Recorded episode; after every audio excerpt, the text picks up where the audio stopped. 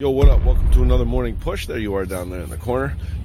Um, first of all, I think Family Guy is a racist cartoon, and its inappropriate humor has no place in today's society because a lot of people don't realize how that kind of humor actually really hurts because it doesn't do anything to make light of the situation. It only does more to exacerbate and make these situations seem fun and enjoyable when they're really not.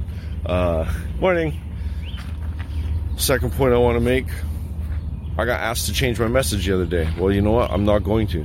The message is the same end Asian hate, end racism, end racism against all people of color. It is a it is a problem for white people to solve. It is not a problem for people of color to solve.